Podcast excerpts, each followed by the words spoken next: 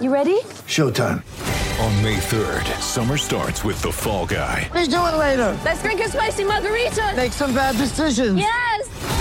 Audiences are falling in love with the most entertaining film of the year. Fall guy. Fall guy. Fall guy. That's what the poster said. See Ryan Gosling and Emily Blunt in the movie critics say exists to make you happy. Trying to make it out? Nope. Because I don't either. It's not what I'm into right now. What are you into? Talking. Yeah.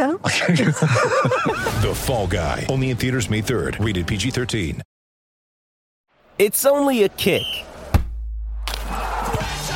a jump, a block. It's only a serve. It's only a tackle, a run. It's only for the fans. After all, it's only pressure. You got this. Adidas.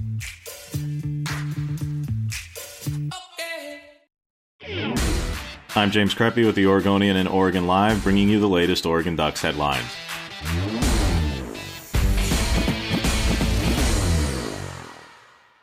Mario Cristobal said he cannot imagine playing football at Autzen Stadium without fans.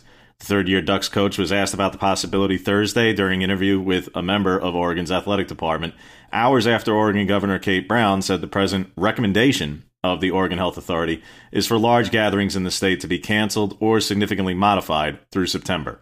Cristobal said, quote, We're the only or one of only a couple of places around the country where like fans are a part of us, you know what I mean?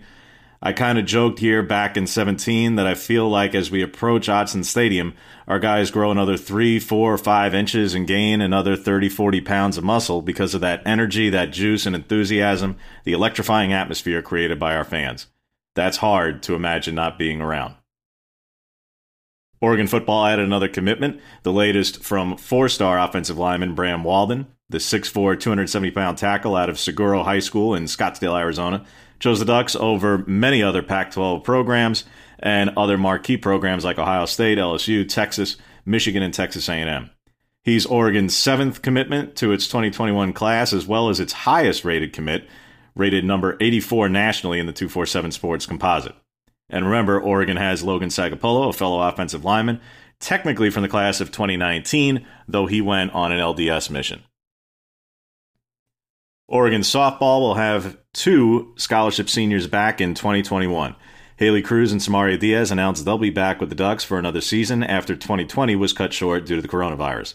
Fellow senior Bailey Cook, a former student manager turned utility player, announced she'll be moving on to begin her professional career with the WNBA's LA Sparks.